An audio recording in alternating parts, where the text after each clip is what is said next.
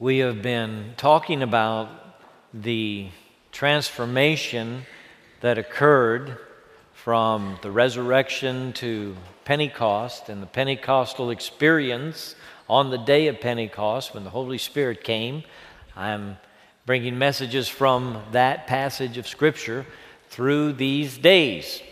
And today I'm going to complete the first paragraph of the book of Acts by reading verses 4 and 5 of chapter 1.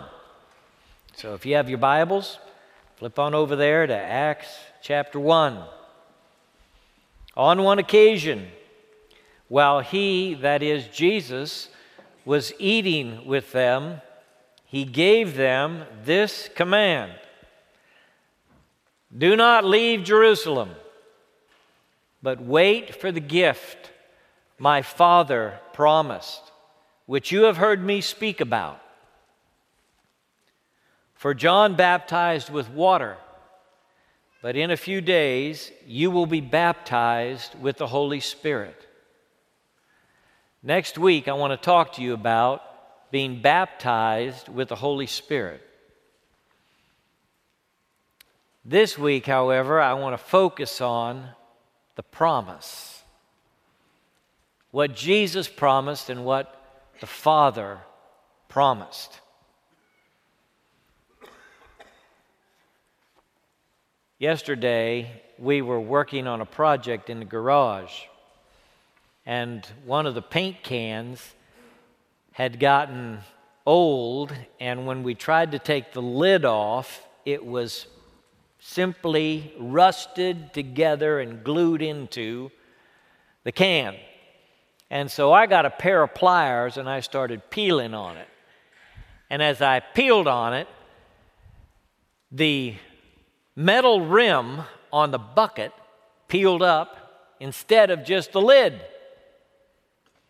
That's when I realized that there was a plastic bucket with a metal rim on it. I peeled the entire lid and the rim off of the bucket. And then I saw that the paper was already, already coming off the paint bucket.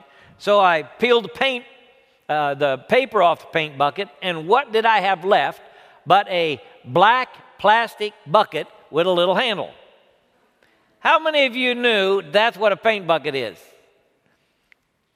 It's a plastic bucket with paper wrapped around it and a metal rim on the lip. That's what it is. And I thought to myself, when I talk about transformation, some people are going to think that I'm talking about them getting a new wrapping and maybe a new lid. In other words, cosmetic changes. Janet was painting a bench. That was her project, that and a table. And I was doing this and that. And as she painted that bench, I realized this really looks different. But really, it's the same bench, just with a different coat of paint. It's a cosmetic change. People don't really change some folks say. It's just cosmetic changes that happen to them, like a fresh coat of paint or putting a paper wrapper on a bucket. But when I'm talking about the change that the Holy Spirit brings, you can see that talking about the Holy Spirit is talking about something going on inside of you, right? It's not about physical change. Everybody knows we change on the outside. I've been getting older. I don't know about you. Kelly Harris and me, we've been getting older, all right? And we can see it when we look in the mirror, if we're honest. The outside changes. Everybody agrees with that. We all know there are external changes that happen to us. When we talk about the Holy Spirit, we're talking about the Spirit. And that's the real you. And that's what people mean when they say people don't really change. That is, the real you doesn't really change. That's what they mean. The real you, your character, who you are, that doesn't really change. Well, the doctrine of the Holy Spirit and the presence of the Holy Spirit is a testament to the fact that God really fundamentally changes people from the inside out. That it is possible for a person to change internally and fundamentally. Not just cosmetic change, but fundamental and real change. So, this is a great hope for everybody in the room who knows who you are and who you've been. And some, sometimes maybe says, well, that's just who I am. Maybe with the tinge of fatalism in your voice that this is just you. And uh, your loved ones need to accept you because that's who you are, even though maybe they're not happy about it and you're not happy about it. There's a kind of fatalism in it to say, this is just who I am. Well, the Holy Spirit is at work in your life, bringing fundamental change. And some of it happens immediately when you trust Jesus as Savior. Some things just drop off right away, right then. It's amazing what God does when we are born again by the Spirit. But not everything. Some things about us, God changes in the process of time and he says to us, like he said to the disciples, wait. I want you to wait, Jesus said, for the promise. I don't like to wait. Do you know that about me? I will find the shortest grocery line, even though it takes me longer than anybody to get to the checkout. Every time I change lines, it's a delay. If I'm on a freeway, I change lines and then my lane stops. Does that happen to everybody? I want to get done. I'm in a hurry. And I don't want to wait. Peter's like this. Peter doesn't want to wait. Give me a sword. Is this guy wicked? Let me cut off his ear. What are you doing, Peter? Peter just blurts things out. Peter doesn't like to wait. He's not a man about process, he's about action. And Jesus says, Wait. And I know Peter groans inside. Wait, my goodness, we got to wait. Jesus appears to them over a period of 40 days, talking to them about the kingdom of God. But Pentecost means 50. It's 50 days from Passover to Pentecost and the coming of the Holy Spirit. So there's about 10 days in there when they're just waiting.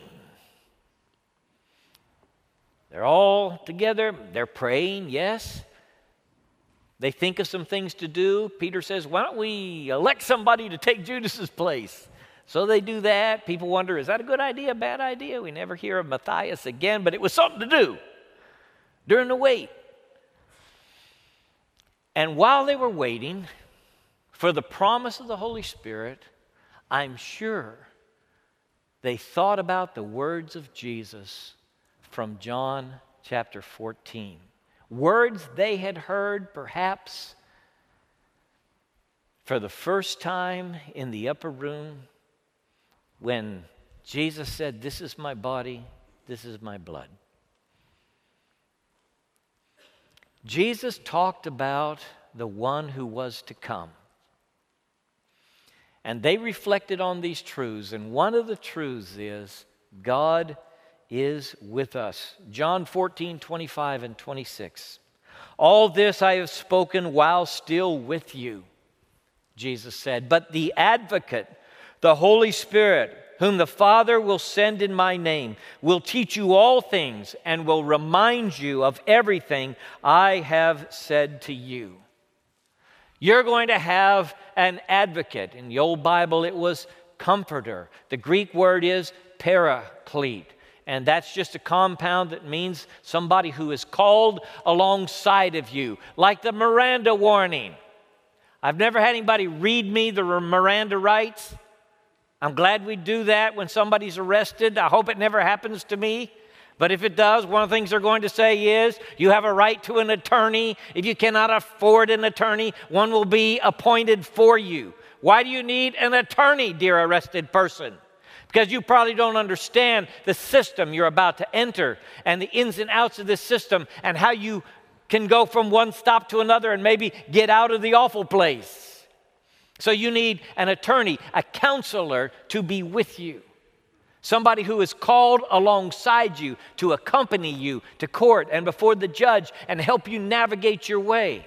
So here's a positive word for the attorney, all right? All you lawyers who have taken the jokes over the years.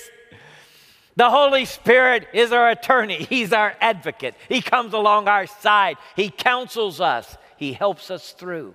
And Jesus says now, this advocate is going to be another comforter. And when he talks about another comforter, he says it's going to be the same kind of comforter as you have had. It's not another comforter of a different kind, it's another comforter of the same kind. They were terrified that Jesus was going to leave. He had left them before in his earthly body, and they'd had to look for him and find him, and they didn't know where he was. At times he would do that.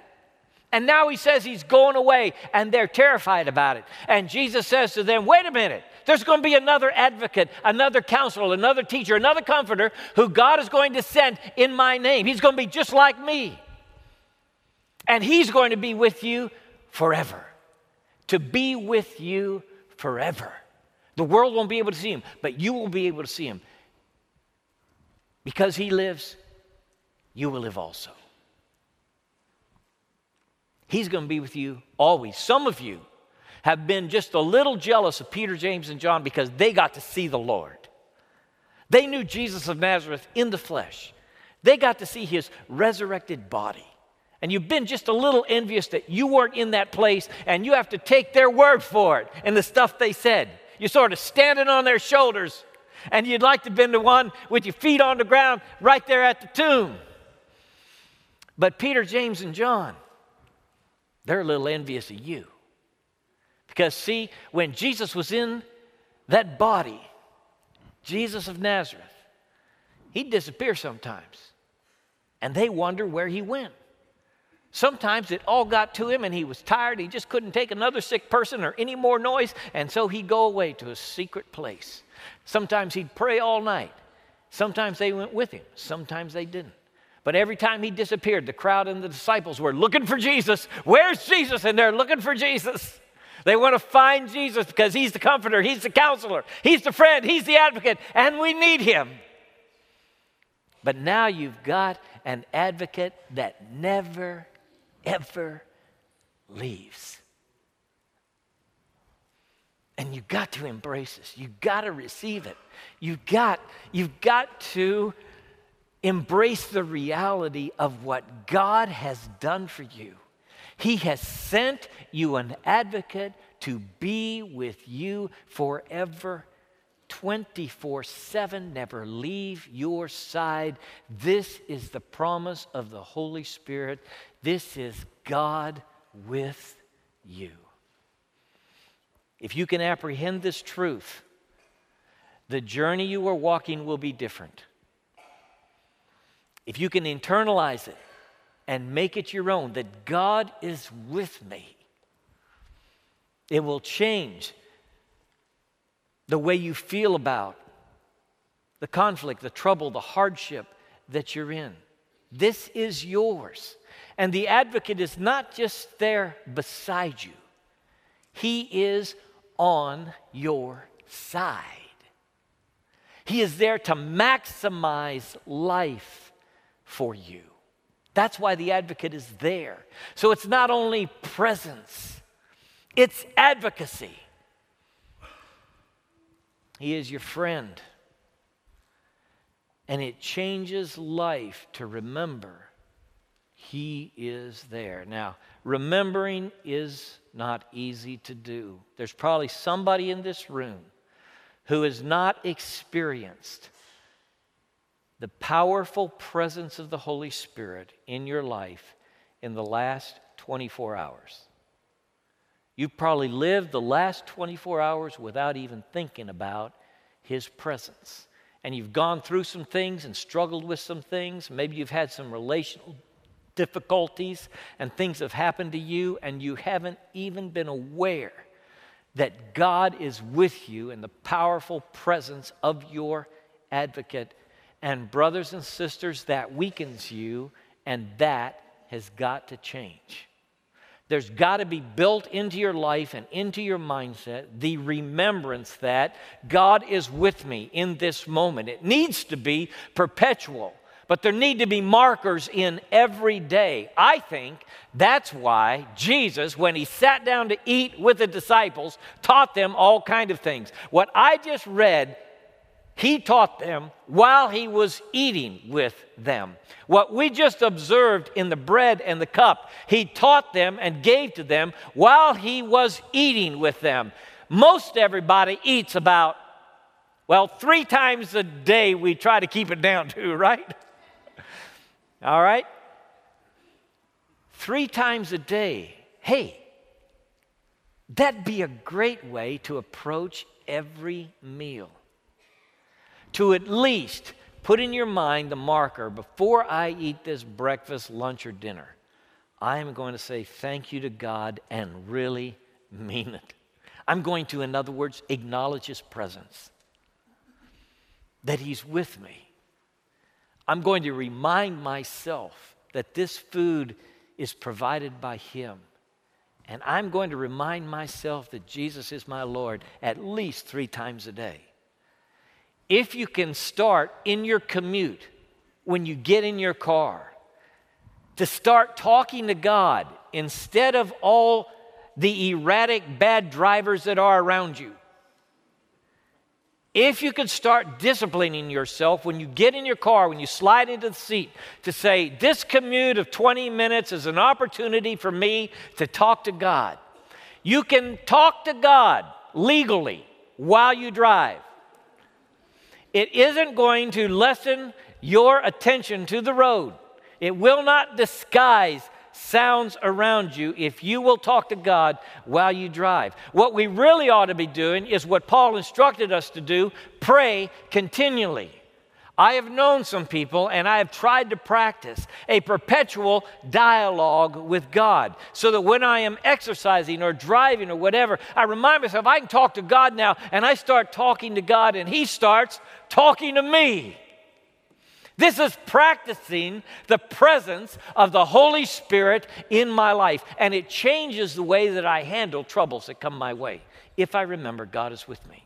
Sometimes I am stranded in my own resources, my own energy, my own power and I feel so helpless because I cannot change things. And then I remind myself that I am not alone in whatever difficulty or conflict I find myself embedded, that God is with me. His advocate is beside me. He's not only here, but He's on my side. And it makes all the difference in the world. God is with us. I will not leave you comfortless, Jesus said. I will come to you. That's what he told the disciples. I will not leave you comfortless. I will come to you. In a little while, the world will see me no more, but you will see me. What's he talking about? He's talking about the presence of the Holy Spirit in your life. Sometimes he's called the Spirit of Jesus or the Spirit of Christ in the New Testament. But it is, it is God with you, it is Christ with you, the presence of the Holy Spirit. Appropriate this, okay? You're walking this thing alone, you feel isolated, you feel like nobody understands, you feel like nobody's on your side, you're wrong. God sent his advocate, the Holy Spirit, to be with you, and he is powerfully present in your life. You need this truth. It makes you stronger. It changes the way the world looks. It changes you from the inside out to be cooperating with the Holy Spirit in the work that He is doing in you. And every time you have a challenge in your life, you can just say as you go to that meeting, as you go to that interview, Lord, I am yours, and I know you are with me, and I commit this unto you, and I pray you will guide my words that you'll be with me as I relate to this difficult person. And it can be transformational on a daily basis to remember what God has done for you in sending the Holy Spirit. This is the promise. It is a dramatic promise. When the Spirit comes on Pentecost, it changes the world. Literally, the world is changed. When the Spirit descends on Pentecost and the church of Christ is born, and these fearful disciples are empowered. The world is just a different place. And the same will happen in you when you become aware of the abiding, empowering presence of God in your life through the Holy Spirit. God is with us. God testifies about Jesus. This is John chapter 15. Jesus said this to the disciples on the night that he sent Judas out of the room and Judas went to betray him. Jesus says in John 15, 26, when the advocate comes, whom I will send to you from the Father, the Spirit of truth, who goes out from the Father, he will testify about me. And you also must testify, for you have been with me from the beginning. The advocate, the counselor, the teacher, the comforter He's going to do something. He's going to testify about Jesus. The advocate now turns witness. The lawyer becomes a witness. He takes the stand and raises his hand to testify about Jesus. Jesus is our Savior. He is the way, the truth, and the life. He is God's one and only Son. The Holy Spirit is in the world today to draw all people to the Savior. Jesus said, And I, if I be lifted up from the earth, will draw all men unto myself. He spoke this to testify about the death he was going to die. The Holy Spirit is pointing to Jesus. He is making the words of Jesus and the actions of Jesus come alive in the minds and hearts of people. He is energizing the scripture in your life that is written about Jesus. He is communicating in an intimate and personal way the truth which is not only on the pages of scripture and history, but also written in the channels of your heart if you are a believer. He is bearing witness to Jesus. And Jesus says, Not only will the Holy Spirit testify about me, but you also must testify about me. So the apostles go out into the world to tell the world about Jesus. They testify to Jesus. And, brothers and sisters, that's what the Holy Spirit's doing in the world today. He's testifying about Jesus. He's helping people understand and know Jesus. When the light comes on in somebody's life and they say, I believe that Jesus is the Savior sent from God, that's the work of the Holy Spirit. He is sent into the world to convict this world of sin and righteousness and judgment and to help them see the Savior. That's his job. When you testify about Jesus, you are cooperating with the work of the Holy Spirit in the world today.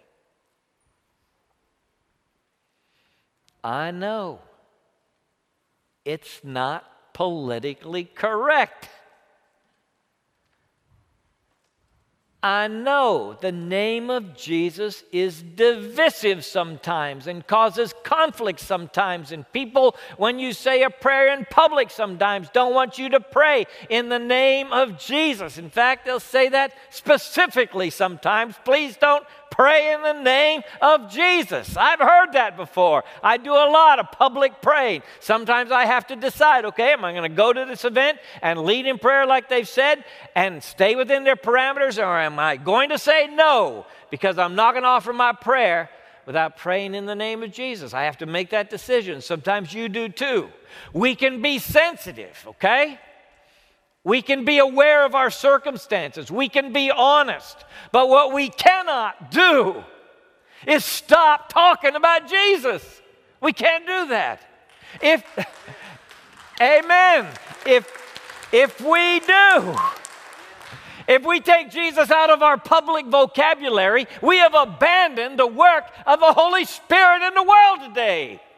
He's pointing to Jesus. He's testifying of Jesus. That's why he's here. The Holy Spirit is not here honking his own horn. People want us to talk more generically about God, the supreme being, They're sort of okay if you don't give the term God any definition. Because philosophically, you can do a lot of things with a theocentric ethic. So we can all kind of get on board. And I understand how to build co- coalitions around ethics that other religious groups share. But that's not my purpose or calling in the world. God has sent us into the world to bear witness and testify about Jesus. And his name is powerful out there in the world. It was back then. They wanted to know. Peter and John went out and they healed that man, and they wanted to know what name did you use to do it? That's where we get that text from Acts 4:10. If you want to know why this man stands before you whole today, then let it be known to everybody. It is by the name of Jesus that he's been healed. And then he says these cataclysmic words, and there is no other name given under heaven among men whereby we must be saved but the name of Jesus. To whom shall we go, people? Is a generic God really God at all? If the Creator God has acted to rescue you by sending His one and only Son, Jesus, and you choose in public to ignore or deny that fact, are you being faithful to the one who made you? I am pushing you into a corner. I want you to decide about Jesus. I want to hear the confession Jesus is Lord. This is the only way, it's the only name. This is the conviction that goes to my heart. Do I understand how to navigate in a community that just wants a generic God? I can do that. And maybe I can do some good on a public welfare scale and get some bills maybe passed and help some people out. But that's not my job.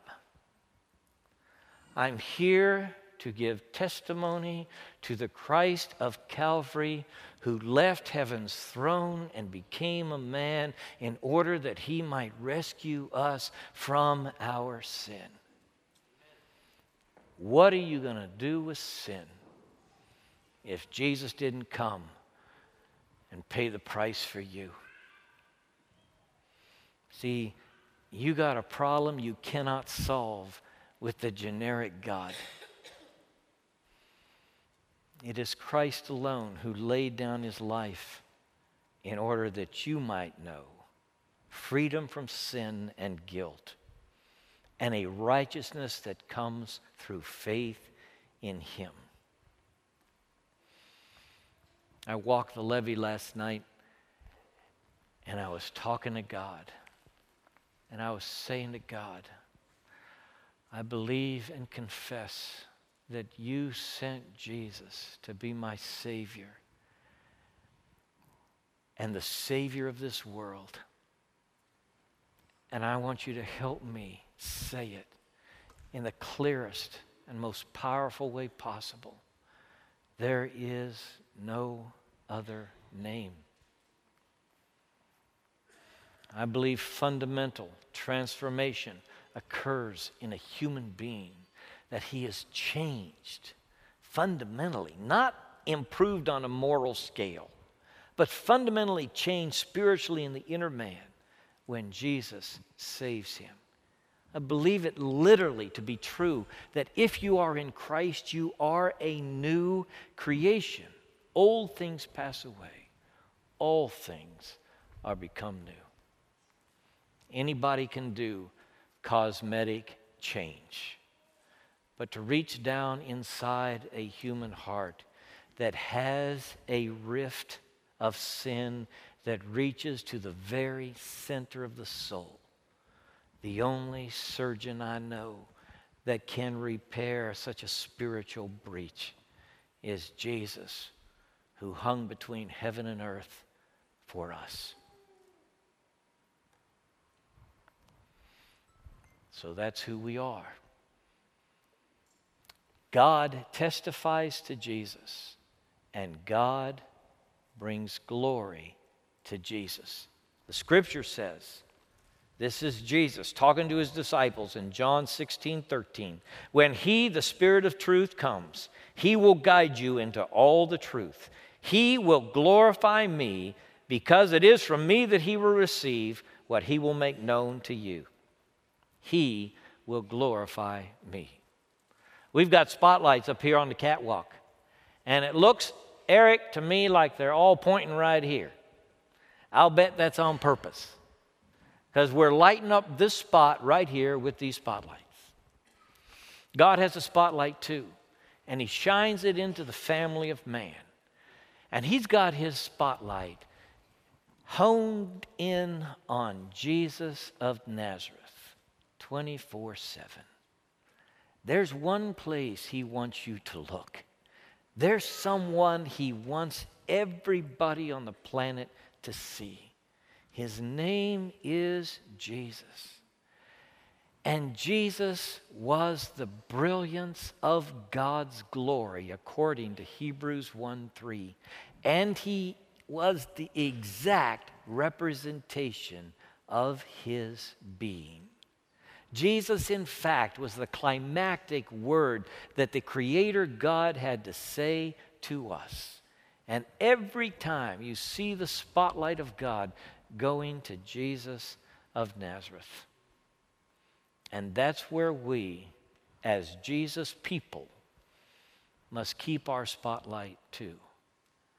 And when we seek to exalt the Savior, Jesus Christ the Lord, the Holy Spirit is at work in our life, accomplishing what we cannot do on our own and bringing the transformation that only He can bring. Bow with me, please. As we pray and talk to God who is among us, the Holy Spirit who fills this room with His presence. Somebody needs to know in this room that the journey you are on is not by yourself, that God is present with you, and that He is your advocate. You need to remember again as you head to work Monday or go to school that He is forever present with you. And this is the message the Holy Spirit which wishes to bring to your heart. Somebody here has taken the spotlight off Jesus onto other things. And God is speaking His transforming word to you and saying, I sent my Son. This is my Son whom I love. Listen to Him. Exalt the Savior in your life. Somebody's hearing that today. And for somebody, this is the Spirit's call to make the decision about Jesus, to receive Him as Savior, confessing your sin, and trusting in Him.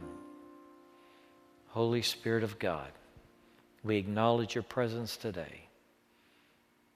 God, we seek to please you with the answers of our hearts.